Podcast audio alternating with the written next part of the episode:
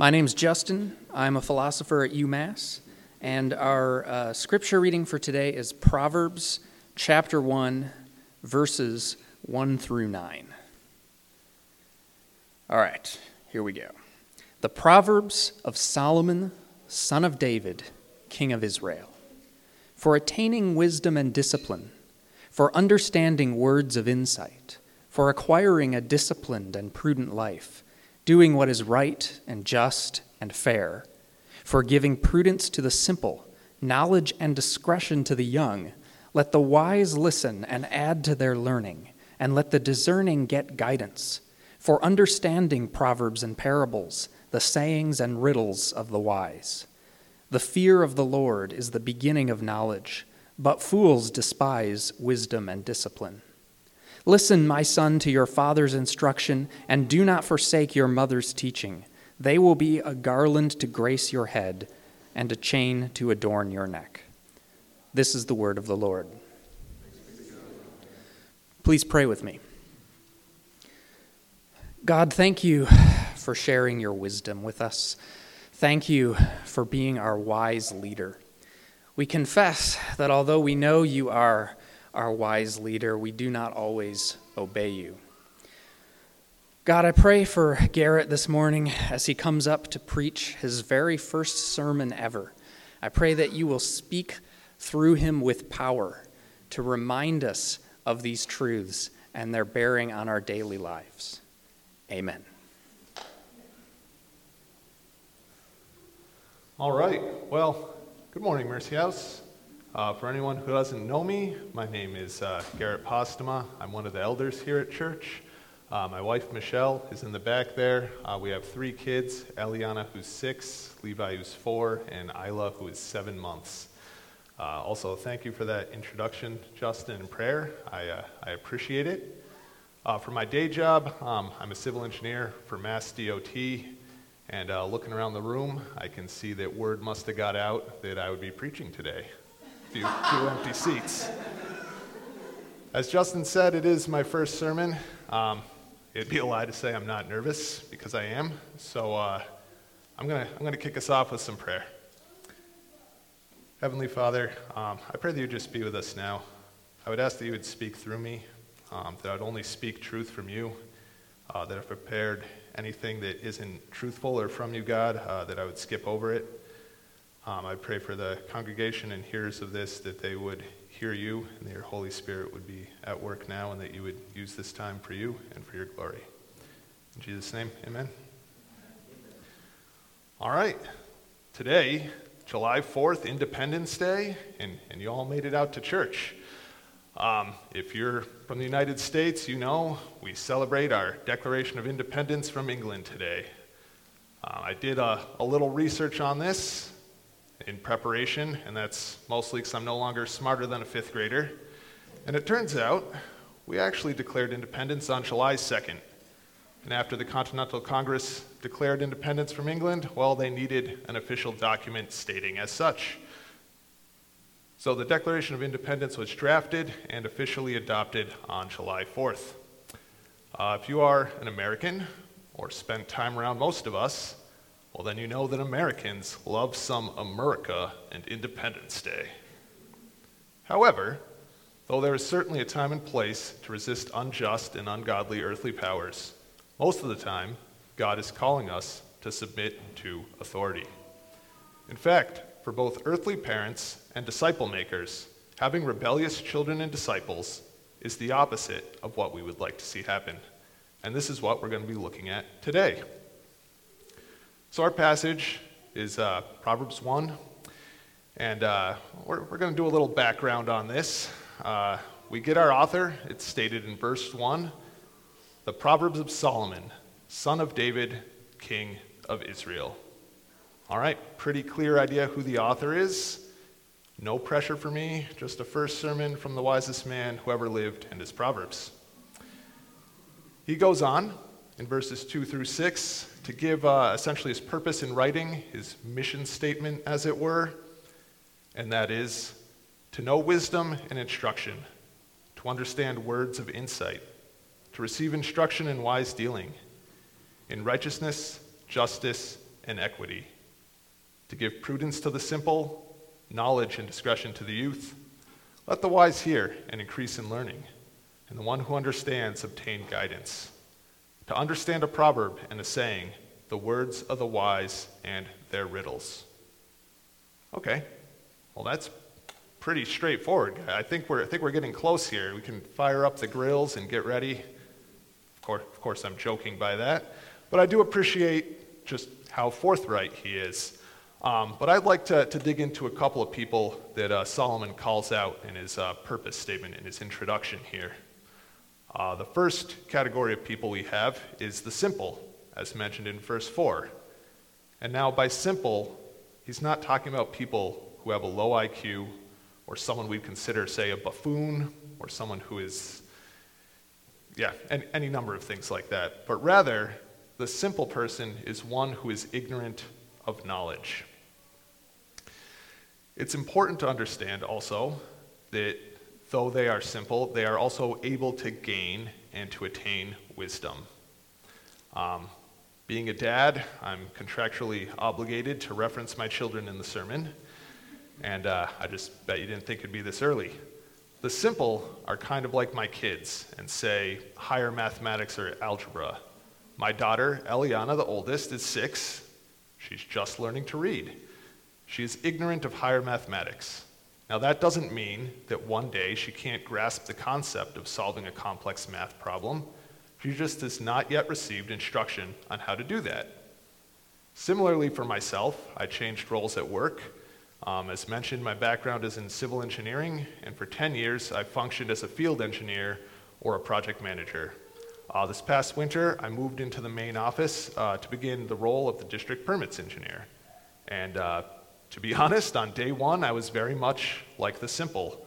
I was ignorant of how to do the job well, and I needed to receive prudent instruction in order to do it well. Another important note is that the simple are typically characterized as youthful. I shouldn't say typically, it says they are youthful, or children, um, or people that uh, are inexperienced. The second half of verse 4 says, knowledge and discretion to the youth. In both the examples I cited above, there is an element of youth, for example, my daughter, or inexperience, myself. You could say I was a, a youthful permits engineer. In order for Eliana to be able to perform higher mathematics, she will need to receive knowledge and instruction. In order for me to perform my new job well, I need to gain knowledge and experience. So, my summary of that would be when Solomon references the simple, these are people who need instruction. The second category mentioned in this section are the wise.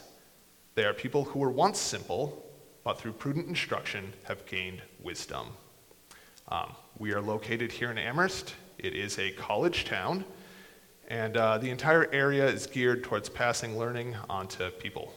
So the wise could be similar to a student who comes in as a first year and now some years later is leaving with a bachelor's, a master's, or even a PhD. Um, in this example, the inexperienced youth has gone through the rigors of their college education, received their training, and are now qualified to do their chosen vocation. I think it's also important to note that the wise don't rest on their laurels now that they have received some sort of training or wisdom. Rather, they continue to gain wisdom. And I think that, to reference the above example, when that student enters the workforce, they are qualified, but more often than not enter at an entry level and need to gain experience in order to continue moving forward in their career path. So the wise continue to seek out wisdom. All right, Author, introduction, purpose, excellent. Let's get into the good stuff, or what, what I feel like is the good stuff. Uh, verse 7 The fear of the Lord is the beginning of knowledge. Fools despise wisdom and instruction. All right, this is where Solomon separates this book from the contemporary wisdom literature of his day. Around the time Proverbs was written, and Solomon ruled from 971 to 931 BC approximately, and this was compiled after. But, anyways, around that time, and even up to a millennium before it, other cultures had their own wisdom literature that had some parallels to Proverbs.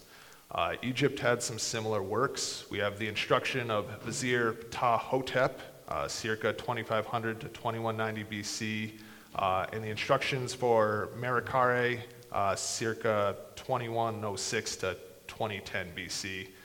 Probably mispronounced those. But anyway, this is where we see, as Robert uh, Crumry, the lead pastor, likes to put it, the, the horizontal. And by horizontal, I mean wisdom that spans across generations and cultures. Essentially, good advice that could apply to most people at most times. For example, in the instruction of Vizier Ptahhotep, uh, we see this example. Um, quote, do not gossip in your neighborhood because people respect the silent. All right, fair enough. There is some wisdom there in not spreading rumors or gossip. Similarly, Proverbs 10 19 states, When words are many, transgression is not lacking, but whoever restrains his lips is prudent. So, similar themes between the two passages. Again, this represents horizontal nature of some of this wisdom literature, can span across cultures, peoples, and times. Verse 7, though, in our passage, is where we get the separation from the horizontal, or as Robert likes to say it, we go vertical. Solomon makes the distinction that the fear of the Lord is the beginning of knowledge. This is not found in contemporary works, and this is what makes the passage unique to Christianity, which is what I mean by we're going vertical here. Okay, so the fear of the Lord is the beginning of knowledge. Well, well what does that mean? Well, by fear, I, I, we're not meant to be cowering, afraid to show our faces to God, or, you know, my children do something wrong and they hear me bellow for them and they go running away, fearful of consequences for their misbehavior. No. Rather, I think the apostle Peter puts it well in 1 Peter chapter 5 verses 6 and 7 where he says, "Humble yourselves therefore under the mighty hand of God." so that at the proper time he may exalt you, casting all your anxieties on him because he cares for you. Humble yourselves. I believe this is the key here. To humble ourselves is to submit completely to God's authority. And not only that, but God cares for each one of us. We are to lift up all our cares and anxieties, for example, like I was doing this morning before preaching, uh, before Him because He cares for us. He wants to hear from us. God is also mighty, though. He is worthy of that humble respect. Uh, the, I lost my spot here. Ah, yes. The second half of verse 6 references God's power as a mighty hand, which specifically harkens back to language used in Exodus. For example, Exodus chapter 3, verse 19. But I know the king of Egypt will not let you go unless compelled by a mighty hand. Or Exodus 32:11, but Moses implored the Lord, his God, and said, "O Lord, why does your wrath burn hot against your people, whom you have brought out of the land of Egypt with great power and with a mighty hand?" Another passage to help explain the fear of the Lord can be found in Psalm 130, verses 3 and 4, which states, if you, O Lord, should mark iniquities, O Lord, who could stand? But with you there is forgiveness, that you may be feared.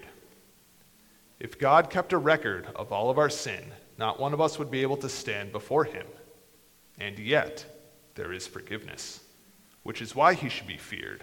Or, as the commentary I was using puts it, worshiped and served in loving reverence. That forgiveness comes through Jesus' work on the cross for you and for me. And this is where true freedom lies absolute submission to the good King Jesus. Looking all the way back to Genesis, God speaks creation into exist- existence. In Exodus, his mighty hand is displayed as he delivered the Israelites from Egypt, the greatest power of the day. And not only that, God delivers them in a truly miraculous manner. The ten plagues on Egypt each one aimed at one of their gods, the parting of the Red Sea, and then once the Israelites were out of Egypt, he sustains them in the wilderness with literal manna from heaven. And not only that, but fast forwarding further, he has provided the means for our salvation through the sacrifice of his Son, Jesus. So in verse 7 of, the, of our passage today, Solomon is stating that by humbly submitting ourselves to God and by submitting to his authority, that is the foundation for wisdom and for true freedom. It is from this foundation that the rest of the book of Proverbs flows. Okay? So, what, what does all that kind of mean? Well, an element of this submission to God is submitting to earthly authority. As we continue our passage, verse 8 states, Hear, my son, your father's instruction, and forsake not your mother's teaching. Solomon is appealing to his audience as a father to his son, exhorting the readers to heed wise instruction from earthly fathers and mothers. God uses our parents, as flawed as they are, as one of his vehicles for instruction. In response to that, practically speaking, all of us should honor our parents. And if you don't want to take my word for it, that's fine. The fifth commandment states as much Honor your father and your mother, that your days may be long upon the land which the Lord your God has given you. It is interesting that it doesn't say to only honor your father and your mother when they're good parents, when they're good to you, when they give in to you. Rather, the command is to honor them regardless of the circumstance. And that means even in times of discipline. It is also the first commandment with a promise. Or, yeah. God promises that your days will be long upon the land if you honor your father and your mother. And that can go back to their wise instruction, their prudent leadership, their disciplining of their children well. Around Easter, Pastor Robert was sharing some examples of uh, some new believers who, in response to the gospel, felt called to honor their parents. This, in turn, changed the whole family dynamic. The parents noticed that something was different about the children because they responded to the gospel in faith and were following the commandments, and the whole family dynamic was changed. It's a powerful witness to respond to the gospel. Now, to those of us in this room who are parents, we are called to parent slash disciple our children well. Ephesians 6 4 states, Fathers, do not provoke your children to anger, but bring them up in the discipline and instruction of the Lord. We are to disciple our children, we are also to discipline them. If, uh, if you are a parent in this room, you know you don't need to teach your children bad habits. You don't need to teach them to call names, to be selfish, to hit, or any number of other bad behaviors. Rather, the challenge as a parent is to lovingly disciple them and to discipline them at the same time. Again, to the parents in this room, our children are only with us for a limited time. Uh, the other day, I was struck by the fact that Eliana is now six years old. I thought to myself, wow, time really flies. And then it hit me, she could potentially be moved out in another 12 years. And it's entirely possible that one third of the time Michelle and I have to disciple her is already gone. And to be honest, that was a sobering thought. Now, there's also practical application for those of you who are not parents. If you are a Christian, you are called to be a disciple maker. And in some ways, oh, in the same way that parents are called to disciple their earthly children, disciple makers are called to disciple their, shall we say, spiritual children or the people whom they are discipling, is probably a better way to put it. And honestly, this is something that every one of us needs. Everyone from Robert to the recent convert, we all need someone discipling us and we need to be pouring back into others as well. Uh, those of us who are either older Christians or more mature Christians, we need to be pouring into the next generation of younger or less mature believers, lovingly instructing them in gospel truth and lovingly correcting them when they get it wrong. Likewise, we should be seeking out more mature Christians who are able to pour into us. And I would say that all of us should be open to correction from fellow mature believers. As shocking as it might seem, every one of us is fallen, we all need Jesus, and none of us get it right 100% of the time. I want to take a quick second here, just in case I confuse anyone. I'm not advocating for a gospel plus message here. I am in no way saying anyone's salvation hinges on their ability to parent or disciple, and I think if we're all honest with ourselves, if that were the case, we'd be in trouble. Rather, in response to following Jesus, we should want to tell the good news of the gospel to our neighbors, children, coworkers, and those with whom we have influence. We should want to help disciple the next generation of both our earthly and spiritual children. Continuing, another aspect of submitting fully to God is also submitting to our earthly authorities He has placed over us. We've already talked about parents, but we're also called to submit to authorities at work. See Colossians 3 23 and 24.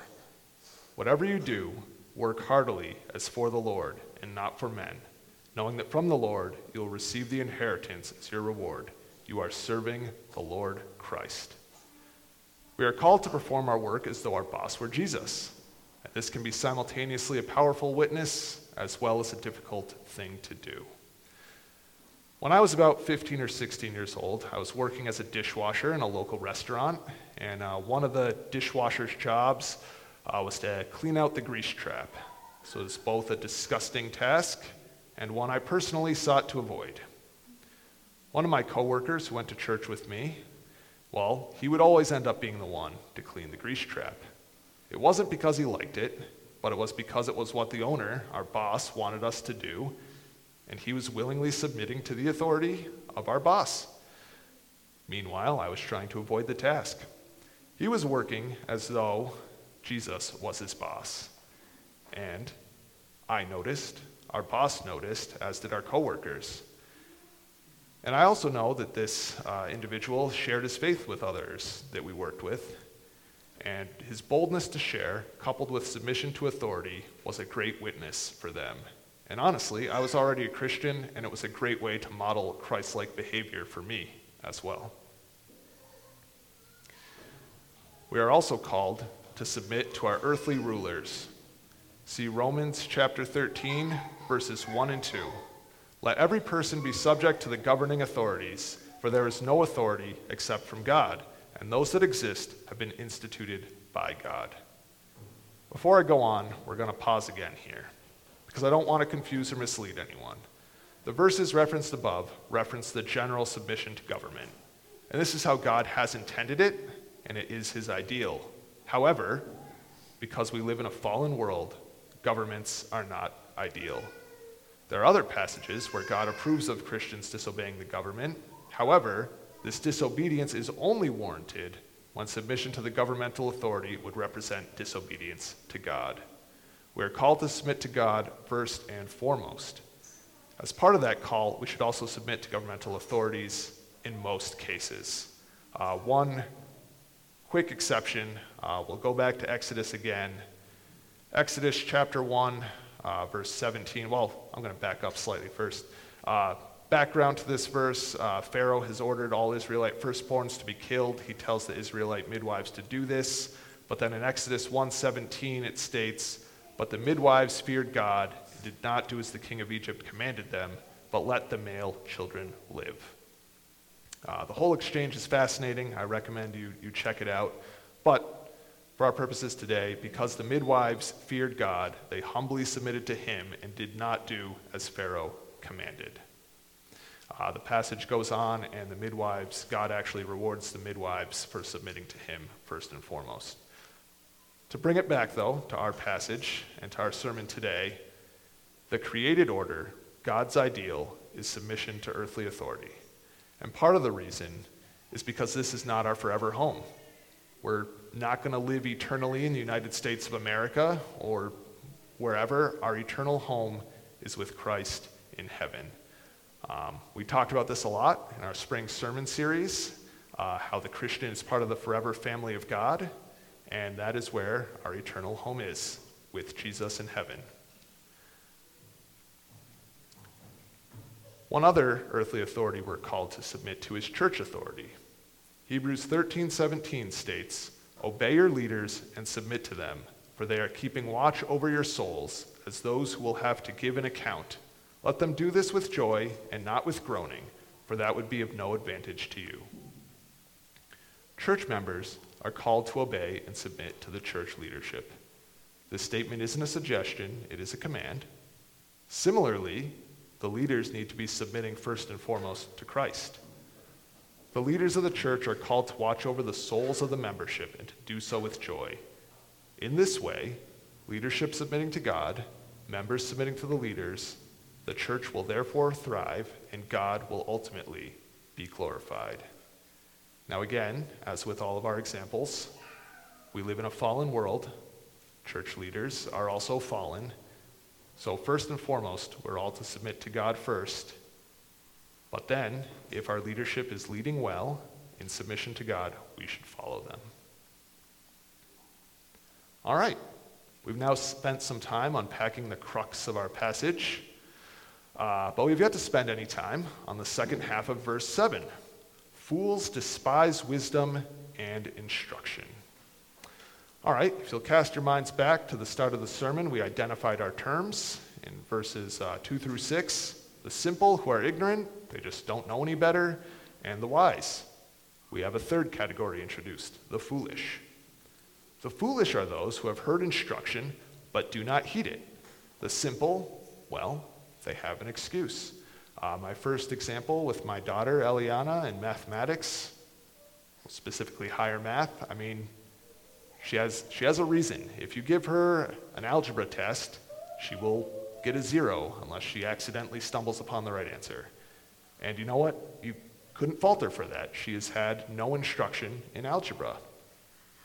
However, if you have had instruction, if you are in the algebra class and you get a zero, but you know the answers, well, that's just foolish. You put the wrong answers down even though you knew what the right answer was.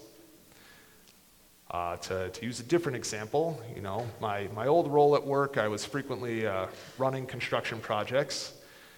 And, uh, you know, in, in this hypothetical example, you know, I'm doing up, I'm doing a pay estimate for the contractor, and they've put down 1,000 tons of hot mix asphalt for a road we're repaving.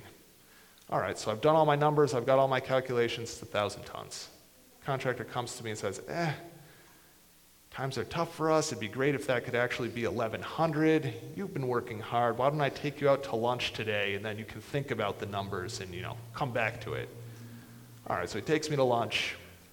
I come back. I look at my numbers and think, oh, that was a really tasty lunch. You know what? The math adds up to 1,000. We'll just move a number here, there. It's really 1,100. So I do it up, and where it says Garrett Postuma has verified the quantities contained herein, I sign my name Contractor gets paid an extra 100 tons, and I have committed fraud. If I am found out and my coworkers hear why I'm fired, well, they would probably laugh and say I was foolish, say I was an idiot. That is the dumbest way to get fired. You are knowingly committing fraud. And they would be right. I've been, in, I've been instructed in my job, I've been given prudent guidance on how to do it, and I am knowingly ignoring it. That is foolish. And there would be consequences. Again, I would lose my job, and in this example, there could potentially be lifelong consequences. I might not be able to work in my vocation again. I can probably find work again, but it's going to be difficult. I mean, depending on the level of fraud we're talking about, and there could even be jail time. So, foolish behavior has potential lifelong consequences. Likewise, if I coddle my children, if I constantly give in to their every whim, if I just let them, if I let them run the show at home, well, there's a high probability that when they grow up, they'll turn into spoiled, entitled adults, which can lead to a whole host of other negative consequences and behavior for my kids and will impact their quality of life going forward. Similarly, if you're discipling a new Christian who is engaging in destructive or sinful behavior, and you know about it, well, then it's on you to help correct that behavior and to point it out to them. Otherwise, they're going to continue to think that that sinful and destructive behavior is okay, and at a minimum, their witness will be compromised. Proverbs continues this contrast of wise and foolish throughout the rest of the book. Uh, the wise are held up and rewarded, and the, the foolish are, are punished and, uh, and condemned. All right, that said, wise instruction and submission to God's authority and earthly authority has consequences as well. The result is glory being placed upon the learner. Look, at, look back at verses 8 and 9. Hear, my son, your father's instruction, and forsake not your mother's teaching, for they are a graceful garland for your head and pendants for your neck. The son or daughter listens to the father and mother's wise teaching, and it looks good on them. The consequences of heeding wisdom and wise teaching is that you will look different. By that, I mean your character is noticeable. People will see that you are different. There is something different about you. A garland on someone's head is it's difficult to hide. Similarly, the point of a pendant around the neck, the point is to be noticed. Um, the Olympics are coming up shortly, and uh, the winners receive a medal. And in the case of the 2004 Athens Games, a garland was also placed on their heads for medaling in their events. The athletes, in most cases, have submitted to the authority of their coaches and trainers, and the reward is becoming an Olympic medalist. By us submitting, first and foremost to God and to the earthly authorities He's placed over us, our character will be different, and we can be a powerful witness by the way that we live. Jesus is the ultimate example of this submission to authority. In the Garden of Gethsemane, Jesus pleaded with God the Father that if there was any other way to accomplish the plan for salvation, if they could do that and plan instead. Jesus cried tears of blood. Jesus was sweating blood. But in the end, he submitted to the Father and died on the cross for your sins and for my sins. We remember that sacrifice at Mercy House every week when we take communion. And uh, the Lord Jesus, on the night when he was betrayed, he took bread, and when he had given thanks, he broke it and said, This is my body, which is for you. Do this in remembrance of me. In the same way, also, he took the cup after supper, saying, This cup is the new covenant in my blood. Do this as often as you drink it in remembrance of me. For as often as you eat this bread and drink the cup, you proclaim the Lord's death until he comes. Heavenly Father, thank you for sending Jesus to save each and every one of us. Thank you that he modeled what good Christian behavior should be. Thank you for Jesus' submission uh, to you and to your authority, God. I pray that you'd be with each one of us now, this day, and just that we would remember that sacrifice, God, and that we would all be in submission to you. In Jesus' name, amen.